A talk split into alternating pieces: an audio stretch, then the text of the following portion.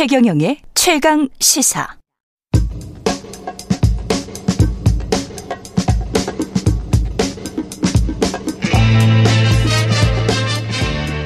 네, 우리가 접하는 뉴스의 태초부터 지금까지 뉴스 일대기를 쫙 살펴봅니다. 뉴스톱 김준일 대표, KBS 박대기 기자 그들의 전지적 시점으로 분석하는 뉴스 일대기 지금부터 시작하겠습니다. 안녕하십니까? 안녕하세요. 예, FTX 사태 그 굉장히 지금 크게 파장이 커지고 있는 것 같습니다. 미국 3위, 세계 3위 가상 통화 거래소인데요. 파산 신청했습니다. 예. 네.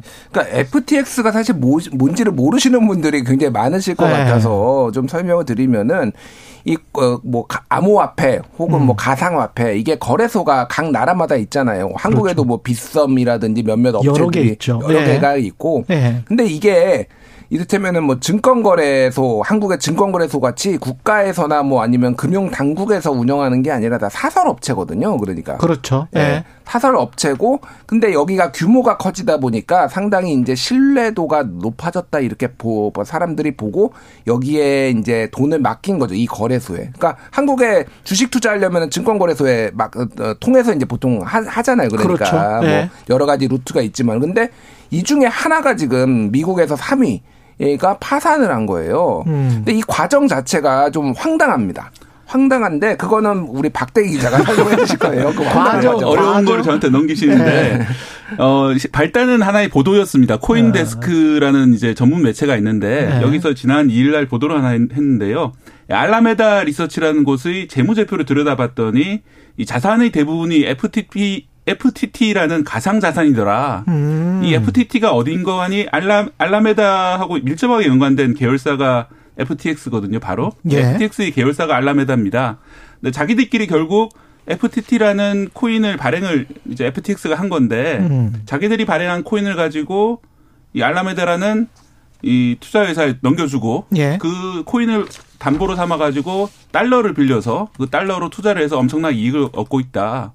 결국은 어. 담보 가치가 없는 어떤 자전 거래를 통해서 담보 가치를 만들고 있는 그런 것이 아니냐 의혹을 제기를 했거든요. 자전 거래 아니냐. 네. 예. 그러니까 서로 이제 한쪽에서는 코인을 발행 FTX는 FTT라는 코인을 발행하고 또 알라메다는 그 코인을 사주고 이러면서 어. 이제 그 알라메다가 투자하는 것은 이 FTT를 또 담보로 해서 투자를 하고 이렇게 하고 있는 것이 아니냐. 음, 그 그리고 실체가 없는 달러를 빌리고 예, 예. 실체가 없는 이 FTT라는 허구의 그런 실체를 가지고 자기들끼리 거래를 해서 뭔가 있는 것처럼 만들고 있는 것이 아니냐 이런 의혹을 제기했거든요. 그 보도로 이렇게 된 거예요? 그 보도 당시에는 좀 괜찮았는데 네. 며칠 있다가 이 바이낸스라는 세계 최대 거래소가 있습니다. 예. 거기 창업자 창펑자오라는 사람이 있는데요. 음. 이 사람이 역시 그 보도를 보니까 FTT는 믿을 수 없는 것 같다. 이거 FTT를 다 내다 팔아야겠다. 경쟁업체네. 예, 예. 그렇게 트위터에 올렸습니다. 네. 그러니까 사람들이 FTT를 그걸 보고 따라서 다 내다 팔기 시작했습니다. 순식간에 이제 80% 정도 급락을 하면서 와. 또 FTX가 이제 거래소인데 거래소에 네. 돈을 맡겼는 사람들은 불안해질 수 있잖아요. 그렇죠, 이렇게 그렇죠. FTT라는 저 거래소가 발행한 코인이 저렇게 가치가 내려갔으니까 과연 네, 이 상환, 있는. 상환 능력이 있는 건지 의심하니까 예. 또 가지고 있던 FTT와 FTX와 거래를 하던 코인들을 막 이제 내다 팔고 그러면서 음. 순식간에 이제 지급이 안 되는 그런 상황까지 떨어진 거죠. 뱅크런 된 거네요. 네, 뱅크런이 이게. 일어난 겁니다. 그러니까 그러니까 이게 좀 용어가 헷갈리는데 네. 그 테라 루나 사태가 있었잖아요. 그렇죠. 그거는 그냥 권도영 씨가 발행한 코인이었잖아요. 암호화폐. 근데 여기는 복합적인 게 FTX라는 거래소가 있고 그 음. 거래소에서 발행한 게 FTT예요. 네. 근데 그 거래소가 발행한 이 암호화폐 FTT의 신용도가 문제가 있는 것 아니냐라고 하면서 이게 지금 뱅크런이 된 건데 이 과정 자체가 좀 제가 아까 전에 초도에 황, 황당하다고 한게 네. 결국은 실제 뭐 이제 위험 뭐 신호가 있었기는 하지만은 한 명이 나 이거 팔아야 되겠어 트윗 하나 올렸다가 지금 망한 거예요. 미국의 음. 3위 업체가. 그러니까 굉장히 취약한 거죠. 우리나라 뭐 전 세계 금융시장도 각종 루머가 있잖아요. 그렇죠. 어디 기업이 어렵다. 근데 그런다고 바로 망하지 않잖아요. 음. 그리고 바로 다 돈을 빼지도 않잖아요.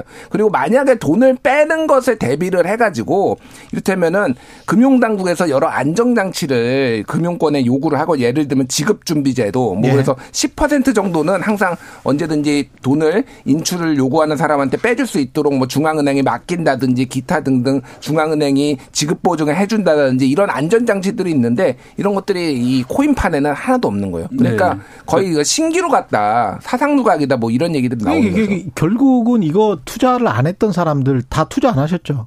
예, 저는 할 줄 몰라서 못했고요. 김준일 대표도 언제 알았어요? 사실 가상화폐랄지 가상자산, 저는 코인. 저는 옛날에는 알았는데 투자는 그쵸. 안 했고요. 이거는 네. 조금 산 거는 비트코인하고 이더리움을 예전에 2018년에 좀 샀어요. 아, 공부해 보려고? 예, 예, 공부해 예. 보려고. 그런데 계속 올랐다가 제 음. 자산이 한때는 한, 한 8배까지 불었다가 네. 지금은 인출을 안 했어요. 그러니까 중요한 거는 인출을 인출을 해야. 거죠. 네. 인출을 안 하고 놔- 놔뒀더니 그거 10분의 1로 지금 돼 있더라고요. 아니, 저도, 근데- 저도 이제 국내 거래소에서는 거래를 했는데 예. 왜냐하면 이제 해외 거래소 거래가 상당히 까다롭기 때문에 네. 그런 말씀을 드렸던 건데 이 사실은 이제 이게 장기 거래 장기 투자를 할 건 아니라고 저는 생각을 했고 단기에 투자를 할 거라고 생각을 했는데 워낙 이게 등락이 엄청나게 상 뭐 상한이나 하한이 없- 없이 움직이기 그렇죠. 때문에 야 이거 참 이 잘못하다가는 큰일 나겠구나 싶어서 저같이 소심한 사람은 돈을 뺐습니다. 이게 지금 가상자산이라는 게 지금 김준일 대표 말씀하셨듯이 이게 실체가 있는 거야 없는 거야 뭐 이런 것 때문에 계속 논란이 됐잖아요. 탄생 때부터 음. 지금까지. 그리고 이제 돈이 그래도 많이 시중에 풀려 있을 때는 이것도 투자해보자 저것도 투자해보자 그래가지고 실제로 기관들도 많이 들어갔단 말이죠. 많이 들어갔죠. 네. 개인만 들어간 게 아니고. 네.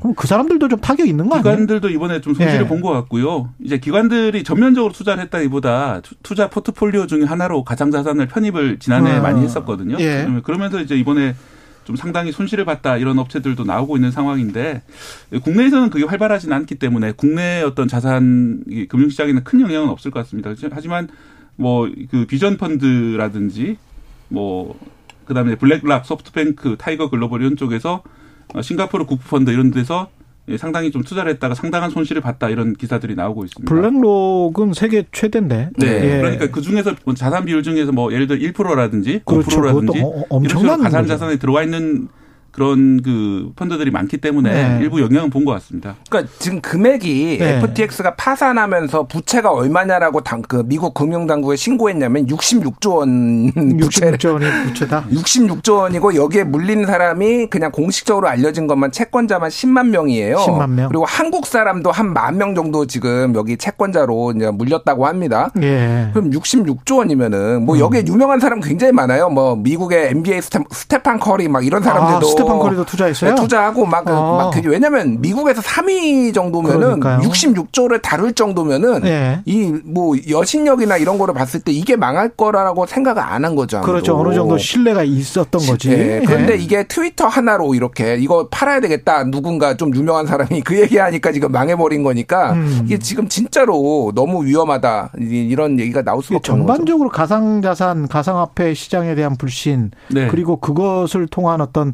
금융위기의 가능성, 뭐 이런 것들은 어떻게 보세요? 일단 가상 그 가상 자산에 대해서 불안감은 이번에 많이 커졌고요. 음. 그래서 대표적인 그 가상 자산이라고 할 수 있는 비트코인도 한 20% 이상 이렇게 급락하는 그런 일이 벌어졌고요.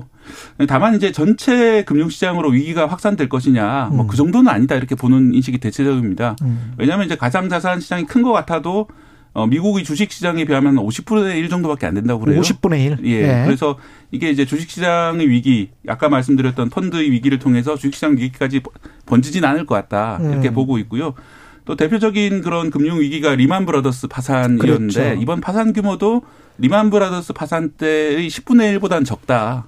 어, 그래서 뭐 그 정도 충격은 아닌데 이 가상자산이라는 이 떠오르는 시장이 안 그래도 올해 루나 코인 사태로 엄청나게 흔들렸는데 음. 또한 번 충격을 받으면서 당분간 좀 충, 이 가상자산 자체는 충격을 받을 걸로 보입니다. 음, 이게 만약에 지금 한 한국 사람들도 한 만 명 있다 그랬잖아요. 예. FTX에.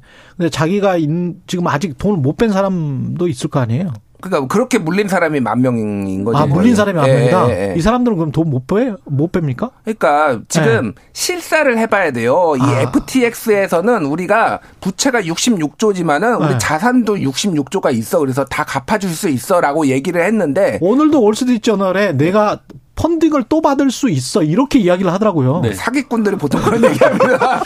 오늘도 그렇게 이야기해. 나 펀딩 받아가지고 갚아줄게 뭐 이런 식으로 이야기를 하더라고요. 권도영도 초반에는 내가 펀딩 받을 수 있다라고 얘기를 했어요. 어제 네. 비슷한 말을 들은 것 같습니다. 예. 네. 그러니까 그러니까 지금 알 수 없어요. 실제 네. 그래서 얼마나 자산이 있는지 이 중에서 그래서 뭐 횡령이 있었는지 뭐 이런 것도 알 수 없었고 뭐 예. 지금 뭐 각종 루머가 있는데 돈 자산이 상당하게 증발했다. 미리 알고서 빼냈다, 빼돌렸다 막 이런 흉흉한 루머까지 있어가지고 이거는 잘하면은 뭐 수사에 들어갈 가능성도 배제할 그러네. 없는 네. 상황이에요. 사기가 될 수도 있겠네요. 이거 근데 가상화폐, 가상자산 관련해서는 뭔가 규제가 있어야 된다. 그 이야기는 계속 있었는데 뭐뭐 뭐, 뭐가 마련된 게 있습니까 지금? 어, 국내에서는 사, 실 이제 국내 거래소도 많이 의심을 받고 있는 상황인데 네. 지금 이 상황에서 국내 같은 경우에는 뭐 FTX처럼 그렇게 고객 예치금을 그렇게 가, 다루진 않고요. 별도의 예금을 통해서 가지고 있다라고 일단 얘기는 합니다. 예, 다만 이제 관리 감독 문제 주체가 제대로 안 돼 설정이 안 돼 있기 때문에 물론 회계 감사를 받는다고 하지만 이게 적절하게 관리가 되고 있는지 이런 좀 실시간으로 점검이 잘 되고 있는지 뭐 의문이 많이 남는 상황입니다. 그렇죠. 그러니까 우리나라도 이미 네. 한 번은 등록제로 한 번 바꿨잖아요. 예. 그래가지고 이제 거래소 중에서도 상당수가 이제 좀 정리가 되고 있는데 음. 지금 이 사태는 그러니까 미국에서 66조 원에 다루고 있는 데가 망했다라고 본다라면은 이게 신용에 대한 어떤 불안감이 전체적으로 그렇지. 커지면 이게 연쇄적으로 무너질 음. 수가 있는데 이게 굉장히 딜레마예요. 그러니까 규제를 어떻게 할 것이냐. 맞아요. 그러니까 금융당국이 항상 이 규제 에 대해서 미온적으로 되어왔던 게 음. 이그 가상 자산 이 코인이라는 거를 아예 인정을 할 수가 없다라는 그런 스탠스가 있었던 거죠. 그러니까 네. 이거를 뭘 믿고 또 하나는 지금까지는 정부에서 거래소 증권 같은 경우 주식은 정부에서 이거를 거래소를 운영을 하고 보증을 하고 세금도 떼고 그랬는데 이거는 이거는 뭐 장 시작 이나 마감 시간도 없고 24시간 돌아가고 전 세계에서 투자하고 돈이 왔다 갔다 하고 이게 규제를 하기가 너무 난감하다 어렵다 이런 것도 있고 또 하나는 이거를 만약에 정부가 규제를 하고 보증을 서기 시작하면은 오히려 사태가 더 복잡해지는 상황도 발생할 수 있다라는 거예요. 민간에서 잘못, 잘못되면 이제 뭐 정부의 책임이 되는 거냐, 관리 감독 책임이 되는 거냐 이런 식으로 넘어갈 수도 있는 문제고요. 그다음에 또 이 가상 자산 업계 자체도 탈중앙화를 많이 내세우고 있잖아요. 원래 뭐 예. 블록체인이나 이런 것들이 그런 다, 상황에서 예. 이들이 결국 국가의 어떤 관리 감독 안으로 들어가게 된다면은 어. 이 내세우는 바하고 실제로 돌아가는 게 좀 달라지기 때문에 그렇죠. 아, 이 그러네. 과연 그렇게 될 수 있는 것인가 의문이 많이 남고 아마- 탈중앙화를 통한 예. 가상 화폐를 꿈꿨던 거 아니에요? 예, 예. 그러니까 그런 점은 좀 많이 의문이 남습니다. 할 수 있는 것인지 과연 규제를 할 수 있는 것인지. 민간의 자본주의를 어디까지 규제하냐. 우리가 이런 신상품을 만들었는데 그리고 그 가격이 거기에서 그렇게 갑자기 폭발적으로 유동성 증가와 맞물려서 이렇게 올라갔는데 그걸 우리가 어떻게 하냐. 이거는 참 복잡한 문제네. 이거. 뭐 예전에 이제 예. 투기의 역사를 보면은 네덜란드에서 튤립 가격이 그렇죠. 미친 듯이 뛰었다가 예. 폭락하고 뭐 이런 이제 투기 자산의 역사가 있잖아요. 음. 그거를 다 정부가 어떻게 규제를 할 수 있느냐 뭐 이런 얘기도 있는데 이 정도로 많은 금액들이 네. 그리고 피해자가 이렇게 속출을 한다라면은 규제는 어느 정도 필요하지 않나 그런 생각이 들긴 해요. 예. 그 투자는 정말 보수적으로 해야 되겠습니다. 저는 굴뚝이 보이지 않으면 투자를 절대 하지 않습니다. 그러니까 돈을 못 벌죠. 맨날 그 모양입니다. 그러니까. 예, 맨날 그래서 이제 노동으로 돈을 버는 수밖에 없습니다. 우리는. 예. 이게 좀 길게 보면은 지난 예. 10년간의 어떤 저금리 상황에서 예. 유동성이 많이 풀리면서 예. 벌어졌던 어떤 자산의 급등 속에서 이 가상 자산도 급등했던 것인데 음. 이제 좀 약간 그 하락기에 접어든 게 아닌가 이런 생각이 듭니다. 오늘 여기까지 하겠습니다. 뉴스톱 김준일 대표 KBS 박대기 기자였습니다. 고맙습니다. 감사합니다. KBS 1라디오 청년회 최강시사 듣고 계신 지금 시각 8시 43분입니다.